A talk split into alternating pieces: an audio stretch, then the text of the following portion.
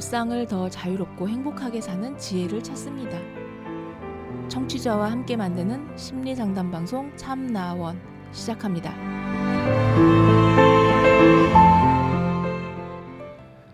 안녕하세요. 심리 상담 방송 참나원 진행 중입니다. 시즌 8 제 8화 두 번째 이야기 오늘 소개하겠습니다. 저 좀 살려주세요. 라는 사연인데요. 저는 어렸을 때 형에게 가정폭력을 당했습니다. 발로 차이고 주먹으로 때리고 엎드려 뻗쳐를 두 시간 동안 흐트러지지 않게 하고 엉덩이를 때리고 제가 용돈을 받거나 용돈을 모으면 바로 뺏어갔습니다.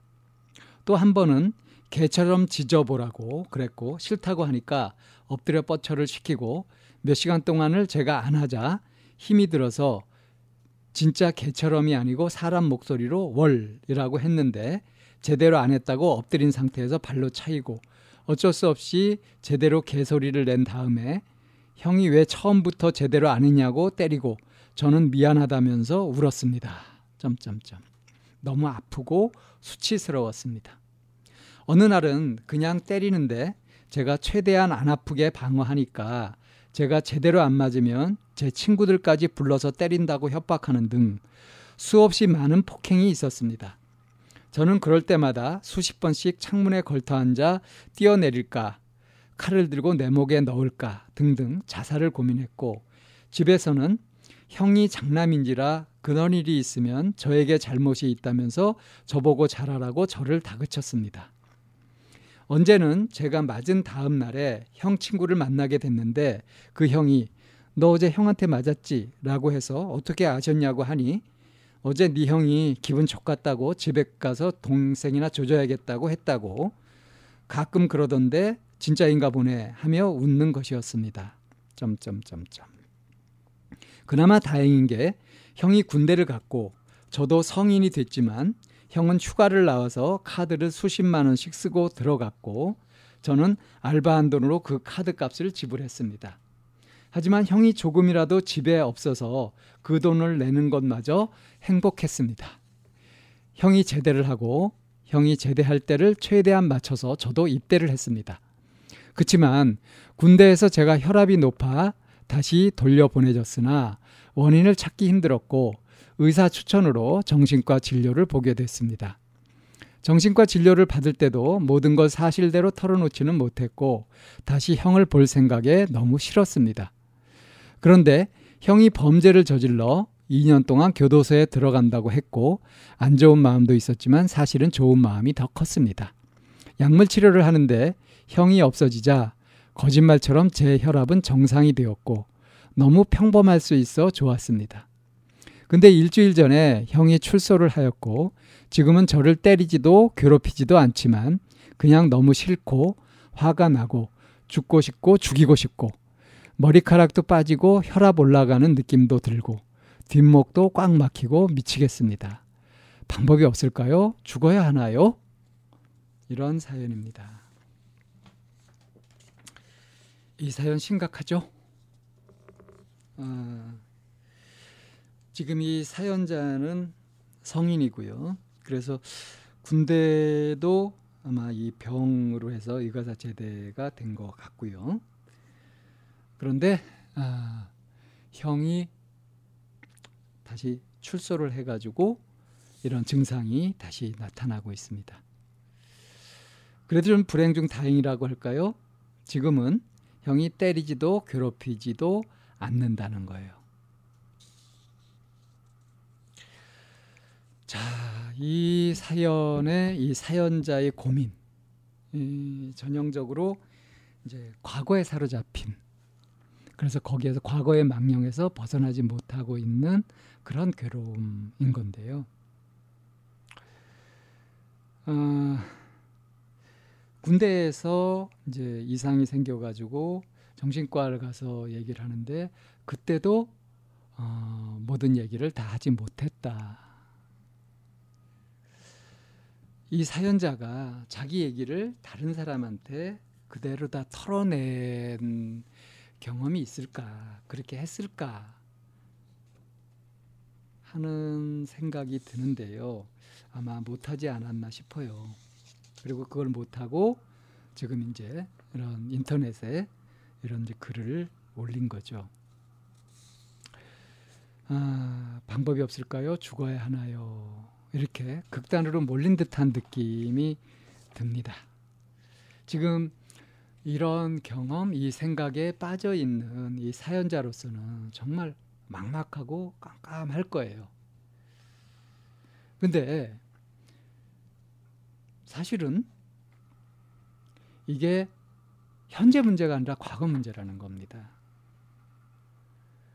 그리고 이 과거의 기억, 이 경험에서 어, 벗어나려면 이 사연자가 자기 이야기를 털어낼 수 있어야 돼요.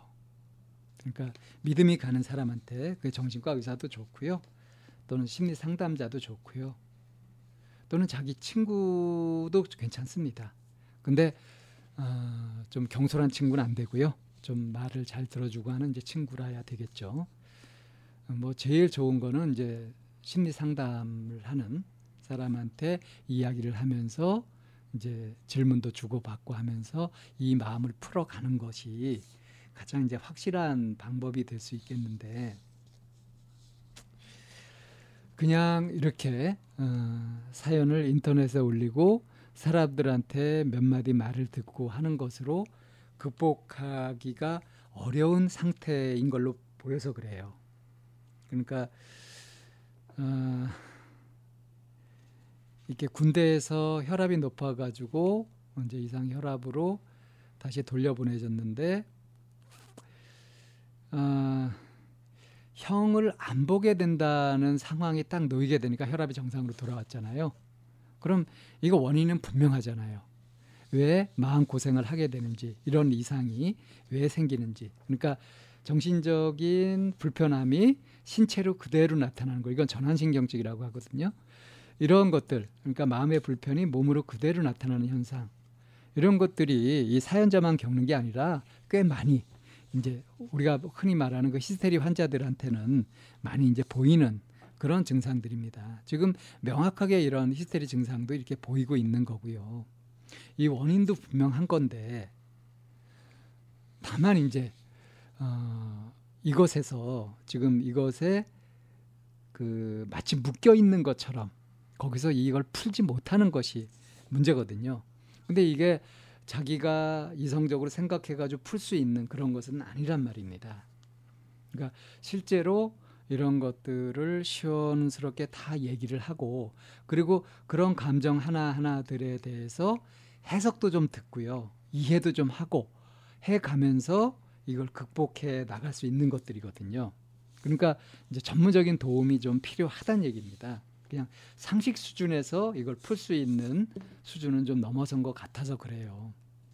그러니까 그게 이제 단적으로 나타나는 것이 방법이 없을까요? 죽어야 하나요? 라는 이런 극단적인 생각밖에 못 하잖아요. 이것을 제대로 이해해내고 소화해내서 아 그게 그랬던 거구나라고 하면서 이제 건강하게 이걸 극복해내는 이제 그런 것이 필요한데 지금 이 사연자가 고민을 토로하는 수준이나 생각하는 그런 수준이 이제 그렇게 안 된단 말이에요. 그러니까 제목도 저 좀 살려주세요. 이렇게 한 거예요. 정말 죽을 것 같은 거죠. 자, 과거에는 그러니까 어릴 때 형한테 일방적으로 폭력을 당할 때 거기에다가 가족들한테 얘기하면은 이 가족의 그 양육 지침은 그런 거있나 봐요. 그러니까 장남한테 딱 맡겨버리고 어, 동생도 이렇게 군기를 잡고 그렇게 질서를 유지하는 쪽으로 그렇게 분위기를 잡았었나 봐요.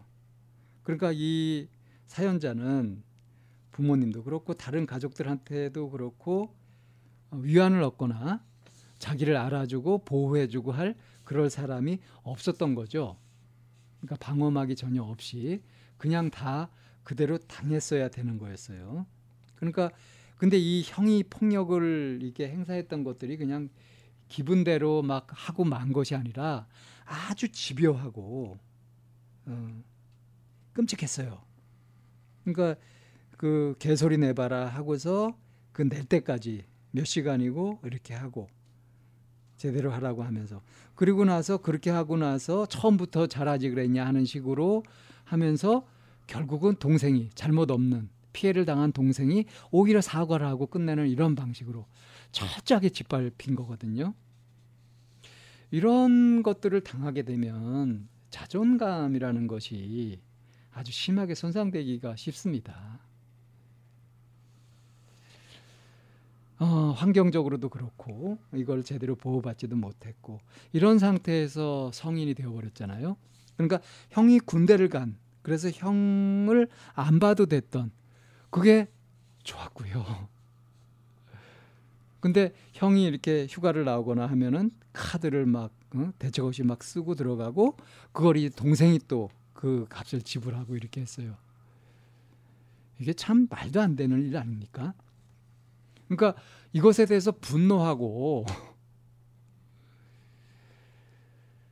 아, 하는 것은 어떻게 보면 지극히 당연한 분노일 수 있잖아요. 근데 지금 이 동생, 이 사연자는 형한테 대한 분노도 있지만 그것보다는 두려움, 그 공포, 느꼈던 공포, 그 두려움에서 아직 못 벗어나고 있는 거거든요. 더군다나 지금 형이 2년간 범죄를 저질러가지고 교도소에 들어갔다 나왔어요. 그리고 이게 이제 얼마 전의 일이란 말이에요. 근데 형이 너무 싫다, 화가 나고 죽고 싶고 죽이고 싶다. 지금 이런 마음 상태란 말이죠. 자, 이런 것들을 일반 사람들한테 얘기하면 기껏해야 이 친구 편이 되어 이 사연자의 편이 되어줘 가지고 그 네가 화가 나는 거 맞다. 네가 정당한 분노다. 그 형하고는 같이 있을 수 없겠다. 어떻게든 피해야 되지 않겠냐. 이런 식의 대안밖에 제시를 못할 겁니다. 근데 이미 이 사연자의 마음속에 깊이 박힌 이 분노와 또한 두려움이라고 하는 거. 이거는 이제 전문가의 어, 신중한 사려 깊은 그런 보살핌과 그런 노력으로 이 사연자도 함께 노력을 해서 극복해야 되는 문제거든요. 지금 머리카락 빠지고 혈압 올라가는 느낌 들고 뒷목도 당기고 이렇게 하는 거 이런 마음들이 어떤 마음인 건지 어떻게 그걸 다스려 갈 수 있는 건지 이런 것들을 전문적인 도움을 통해서 벗어날 수 있는 영역이라는 겁니다. 그래서요, 어, 전문 심리 상담을 꼭 좀 권하고 싶고요. 이제 형의 상태가 어떤지 그건 모르겠어요. 그러니까 2년간 이제 그 감옥에서 음? 형을 받고 나오면서 좀 순화가 됐는지 아니면 더 거칠어진 건지 좀 철이 좀 들었을지 예, 모르겠습니다. 만약에 형이 좀 철이 들었다고 한다면은 동생한테 이제 진심 어린 사과 같은 것들을 할 필요가 있겠고요. 하지만 이것도 어, 사연자인 이 동생한테는 직접적인 어, 치료법은 되지 못합니다. 그것도 그냥 조금 그 유리한 환경에 놓인다는 것 뿐이지 핵심이 되는 것은 이 사연자 자신이 이 과거의 경험에서 벗어나서 이제 자기 자신의 현재를 살 수 있도록 그렇게 회복하는 것이 급선무입니다. 만약에 음, 이 사연자께서 만약에 이 방송을 들으신다면요, 제, 저는 이제 그걸 권해드리고 싶네요. 항상 자신의 호흡을 좀 살펴봐라. 그리고 숨을 좀 편안하게 쉬면서 그러면서 이제 감정이 일거나 이렇게 할 때도 숨을 편안하게 쉬면서 그 감정을 좀 다스려가는 쪽을 자꾸 연습해 보라. 그리고 이제 화가 나거나 분노 감정이 음, 들거나 아니면은 굉장히 두렵거나 어, 자기도 모르는 어떤 당황스러운 어떤 감정 같은 것들에 놓이게 되었을 때 이럴 때 다시 호흡을 통해서 마음을 차분하게 하고 이 상황이 어떤 상황인지 살펴서 가장 합리적으로 현실적으로 합당한 그런 사고 방식과 행동 그리고 언어 같은 것들은 어떤 것인지 이런 것들을 찾아가지고 그렇게 해보는 훈련을 해보시라고 권해드리고 싶어요. 근데 아마 혼자서는 이게 만만치 않을 겁니다.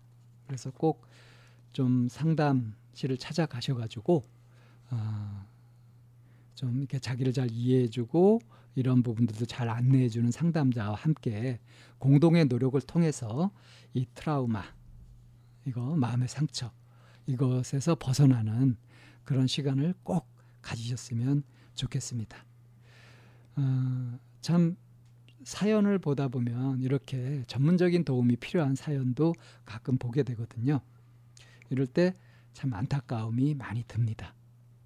한번 이렇게 마음의 상처가 들게 되면 그냥 정상적인 보통의 방법으로 좀처럼 회복되기 힘든 것이 있어요. 물론 세월이 지나면서 이제 성장해 가고 여러 가지 경험을 하면서 자발적으로 회복되는 것도 있지만 어, 전문적인 도움을 제대로 받게 되면은 이것을 어, 제대로 할 수 있으니까 그렇게 해봤으면 좋겠습니다. 자, 두 번째 이야기 여기에서 정리하겠습니다.